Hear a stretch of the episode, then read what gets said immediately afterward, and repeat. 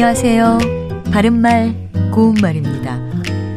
국수 좋아하는 분들 많으실 것 같은데요. 어, 국수 요리는 먼저 일단 끓는 물에 삶아서 찬물에 헹군 후에는 국수의 물기를 빼야지요. 이와 같이 구멍이 뚫린 물건 위에 국수나 야채 따위를 올려서 물기를 빼다를 뜻하는 동사는 받치답니다. 그렇다면 여기서 첫 번째 음절 바 밑에 어떤 받침을 쓰는 것이 맞을까요? 이 경우에는 바 밑에 티읕 받침을 쓰는 받치다가 맞습니다. 씻어놓은 상추를 채반에 받쳤다라든지 잘 삶은 국수를 찬물에 헹군 후 채에 받쳐 놓았다 같이 말합니다.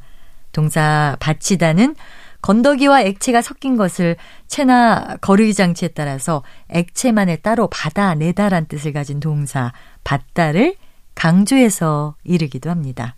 예를 들면 술을 바치다, 젖국을 받쳐 놓았다 같이 쓸 수 있습니다. 발음이 같은 표현으로 바 밑에 디귿 받침을 쓰는 받치다도 있습니다. 뜻은 여러 가지가 있지만요. 물건의 밑이나 옆 따위에 다른 물건을 대다가 기본 의미고요. 쟁반에 커피를 받쳐 가져온다 같이 말할 수 있습니다. 오늘 말씀드린 받치다로 발음되는 두 개의 동사는 서로 다른 받침을 쓰고 있는데요. 바로 이 받침이란 말 자체도 바 밑에 디귿을 쓰고요. 동사 받치다에서 나온 표현입니다.